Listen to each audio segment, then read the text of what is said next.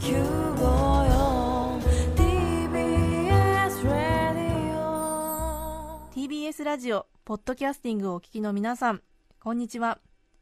安住紳一郎の日曜天国アシスタントディレクターの刈谷陽子です。日天のポッドキャスティング今日は403回目です。日曜朝10時からの本放送と合わせてぜひお楽しみください。さて今日のポッドキャストは先週のゲストコーナーをお聞きいただきます。84歳のママ吉野敏夫さんです。それではどうぞ。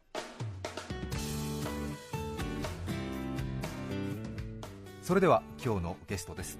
お姉歴60年。84歳吉野ママこと吉野敏夫さんです。おはようございます。おはようございます。よろしくお願いします。よろしくお願いします前回ご出演いただいたのが去年の2月なのでもう1年以上経ってますね、早いですもんな。相変わらずお元気そうで。ええもうロークに鞭打って頑張ってます。少しお痩せになりましたえかもう今ね、前はよく食ったんだ、食ったってただ食べてたんだけど、ええ。もうこの頃夜食を抜きにして、はい。もう夜中今までのほらあのずっとレギュラーの頃は夜中2時か3時頃にちょうどまたお腹すくんで、それで食べてそれから明け方寝るっていう習慣が何時間も続いてたでしょ？だからねどうしても今でもね夜中食べるのそれを夜中あんまり食べちゃダメっていうんで、ええ。今なるだけ夕方1回バクッと食ってはい。それであとは軽くパンぐらいにして。はい。やはりあれですか？何か少しあのー数値が悪く出たりしたんですか？あ痛風になったの。痛風ですか？もうこの間血液検査したら痛風だって言われて肉食っちゃいけないなんかプリン系は全部ダメだって言うんだけど、そういうの私ねお酒飲まないんだけど数の子とかたらことか明太子とかああいうの大好きなんですよ。えだからそういうのが食べられないんでねもう困っちゃうわと思って。えちょっと好きな食べ物ダメになるとストレスたまりますね。もちろん。でもね意外とストレスは持たないんですけどね、もういいなと思ってもうこの年だから何食ったってねあとはもう痛風ぐらいじゃへでもないからもう。いっちゃうわよ最近ブログを始めたと聞きましたが。できないのそれが全然できないでね、ええ。この間楽々本当の帰ったんだけどちっとも楽々じゃないわあれ難しくてスライドしろ何しろ滑ったの頃あんなクラック本になってる私には。楽々本じゃないわ。全然クラック本楽々スマホにしたんですか？楽々そうでも一応持ってる方がかっこいいじゃないですか、ああいうパッと開ける昔のよりは、だから一応若者に合わせてそれを持ってんだけど、やり方が分かんない。まあ今はもう聞くだけだから大体ねいいと思って、そうですか。でもスマホに挑戦するなんてなかなかね。メールも何もできないのよ。メールだとかさそんなんだったら喋った方が早いじゃない。だからもうそういうのがいいブログはじゃあどうしてるんですか？誰かが書いてくれてるんだですか？誰かに任してるの。自分じゃ私何にもできないもん。吉野さん歯どうしたんですか？これねこの間ねおせんべい食べてペロッと。飲み込んじゃったのよ。腹の中で一夜の宿で。もう明日はお立ちか下関よもう。今頃もう高かったのにもう。大損こいたわ。何食べても大丈夫ですって言うからおせんべいバリバリ食ったのよ。ほうた2本いっぺんに2本も。それもねおせんべいと一緒だからガリガリっていう音でガバッと飲み込んじゃって。え前は日本おせんべいでやってそのまま入ったんですかお腹の中に？もう、もう、お腹で一夜の宿を取り、明日はお立ちか下関。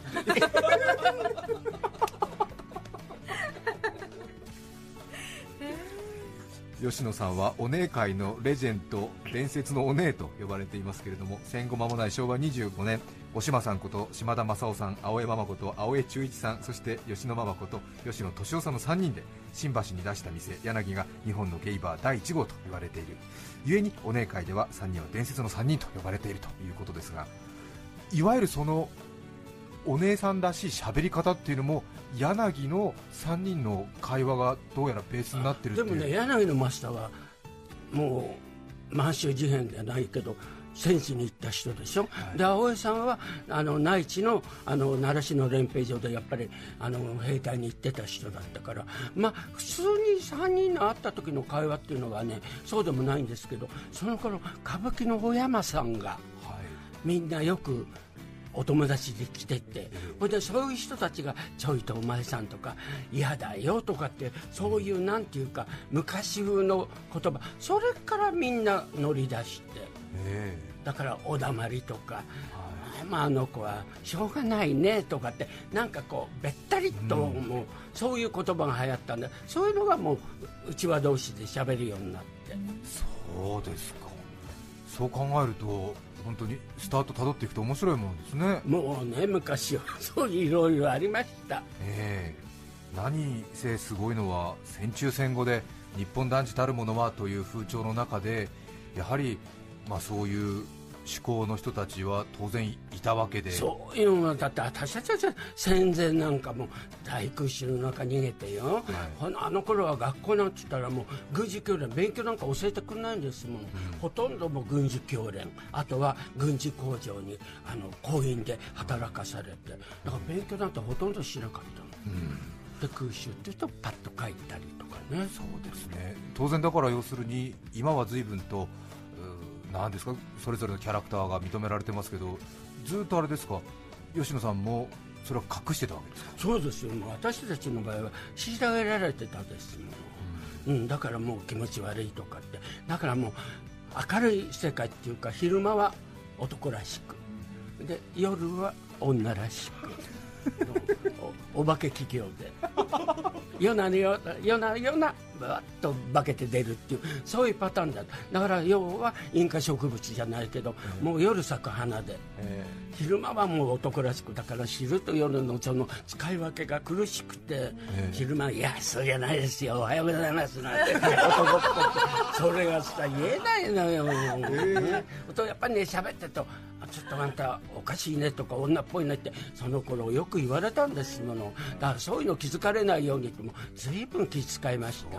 うん。やっぱりちょっと女っぽいねって言われるとドキッとしちゃうやっぱりあねえやっぱり隠してるじゃないですか、これお店へ来てわあのお客様は分かってるわ。そういう分にはもう平気で喋れるけど、やっぱり一本表出たらねやっぱり普通のまともな「はいそうです」みたいな、もう硬い言葉で。お疲れ様。そう寄せようなんて言いたい。いやあんなの自分で言ってねゾッとするのよ。島田正夫さん青江忠一さんはバリバリ軍隊にいらっしゃいますそうですその時はどうしてたんでしょうか？ねえだから軍隊ではやっぱり男は男らしくじゃないけど、おねは出せなかったでしょ、えでもね演芸会とかそういうのあるとねやっぱりなんか着物着て女装して演芸会やるんですって。そういう出し物会があると。あの戦地でええ。慰安会みたいな、はい。でそういうのにちょこっとやるとあとよ夜になるとすごくなんかこうお呼びがあるらしくて。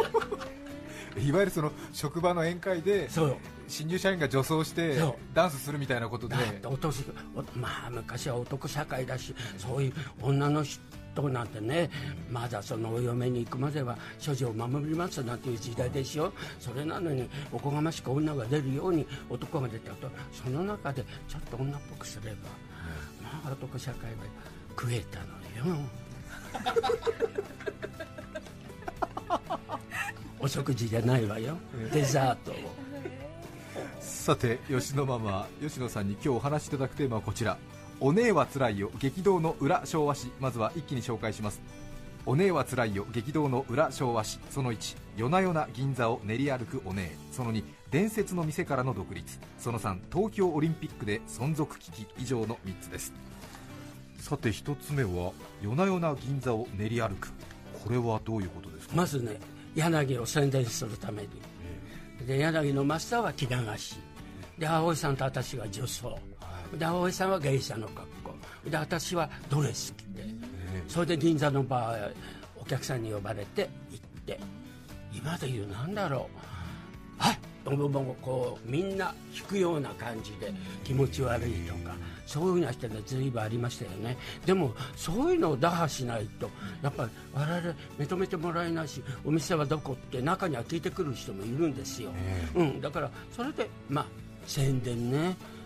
もうい。宣伝みたいなもんでもやっぱりちょっとあれですよねやっぱり人からそういう風な目で見られるとまあそれはもう大変ありましたよ、えだからやっぱり知っちゃうもので私なんかその頃まだ若いから、はい。余計にもうビクビクでただもう歩ってついて歩くだけでだから柳のおっかさんはやっぱり伊達に戦地行ってないから威風堂々と銀座をカップして歩くからその後ちょろちょろかげろうみたいについていくだけでもともとお島さん柳のママは柳新橋の烏森神社の参道にあったお店ですがそうです。何屋さんを始めてたんです一番最初はねご飯屋さん。かはい。だってその当時はお米配給でご飯なんて食べられないんですよ。闇でレストランなんてないしお寿司屋さんも二重ドアでまともなドアを開けて奥にもう一回ドアがあった。なんと秘密クラブみたいな。え。そういうんで内緒であのお寿司食べさせたりとかご飯作った、それで柳のマスターが一番最初お店を開いた時はカツ丼とカレーライスを売ってた。それでその時に私そのたまたまブランシックであのマスターに会ってでうち来ないかって言われてだから行った時は私もあのゲーバーで働けるんじゃなくて大運びですもの。出前カツ丼とか近所のカラス盛りがねあの頃下流会もちょっとあったんですよ、だからそういう時の芸者集とかその町屋さんからあの派遣を頼まれてなんかカツ丼とか、あのカレーライスとかそういうのを出前で持って行ってました、うん。でカツ丼とカレーのお店だったのがどうしてゲイバーになったんですか？それがたまたま来るお客さんが柳のマスターのボーイフレンドが外人でえそれで闇のお酒をあの柳のマスターにくれたんですよね。新今で言う。だから持ってきて。でそれをお店で置いたんでマスターが食べ物よりお酒売った方が儲かるからあのバーにしようっていうことで。それでバーにしたんですよ。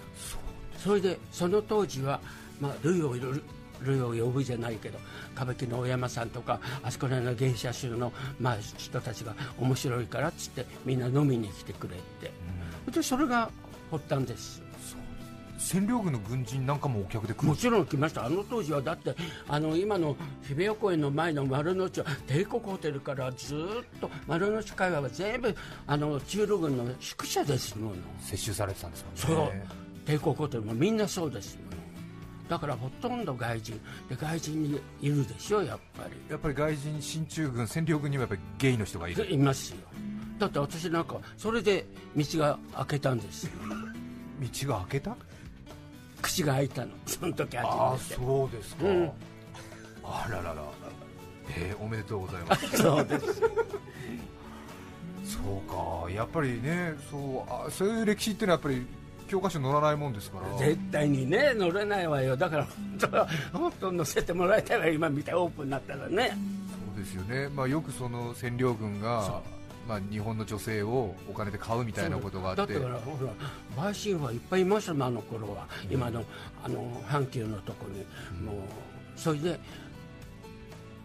要するにホモの人たちの発展場所っていうのがあったんですよその頃、それが日比谷公園だと。ああそうですか。だから日比谷公園にずらっとみんなそういう類は類を呼ぶでみんな集まって。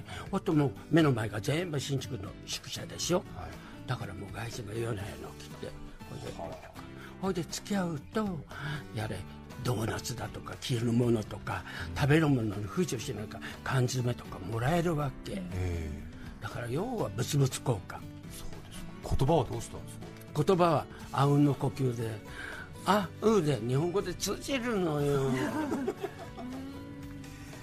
やっぱり戦後戦中生き抜いてきた人はね、ええ。大変だと思いますねさあそして2つ目ですが伝説の店からの独立。これは柳で働いてた吉野さんが独立するということですね。スポンサーがついてはい。たまたまそれで銀座であのやってみないかって言われて。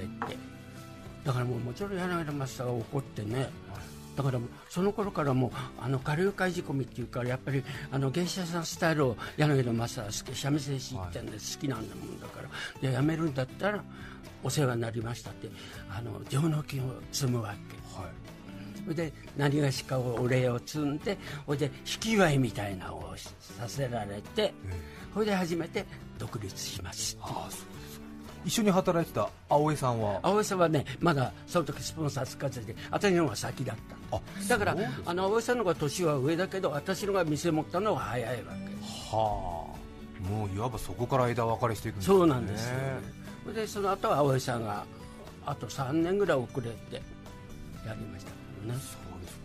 それでやっぱり柳の島田さんはやっぱり先輩としてずっとやっぱり頭が上がらまあ一応そうですね、まあ、親かばは親かば、なんと、まあ、今でいう芸者の置屋みたいなもんじゃないですか、置屋のお母さんがいて、それで芸者衆がいて、そこから、ね今でも、まあ、旦那をついて、みんな身を敷くっていうのがね、昔からあった、そういうあれで一緒。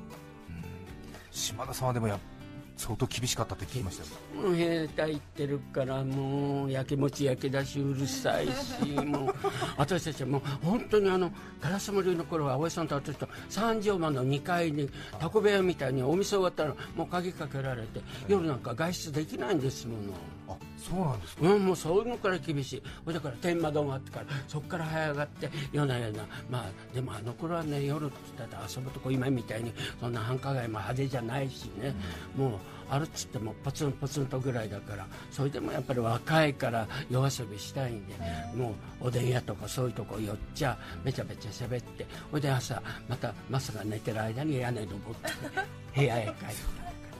まあ若いから何でもできました。ね。天窓くぐってってすごいですよね。もうすごいのもう。そうですか。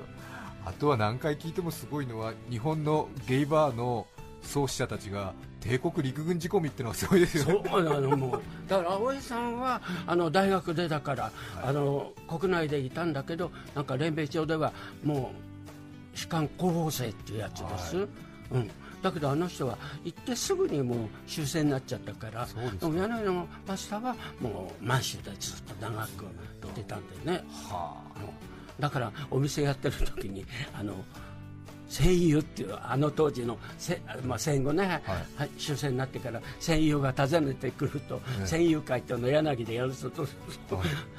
それまではちょいとお前さんたちしっかりやるんだよなんて私たちに言うけど戦友が来るとおう島田上層兵元気かなって言うとおう先輩なんです。って男同士の喋ってる会話がさなんか気持ち悪いなみたいに。男そうですよね。でも柳のマスターはそういうの友達に知られるのが嫌だから、もうずっとそういう時男を通して。それはもうかオープンにせずあくまでもそこでは。もうか戦友には隠してましたね。そう。でその時だけは柳はゲイバーではなくてそう。でだから私たちも2回上げさせられて、戦友が帰るまでは上でちんちんお預け。そうですよね。いろいろ積もる話もあるしそう。島田上等兵元気にしてましたか？そう。ちょっとねいやーなんて言ってよ。元気かなんて言いながら男っぽく酒継ぎがあってね、飲んでですよ。そこへ「お母さん」なんて言ったらもう即クビになってなっちゃう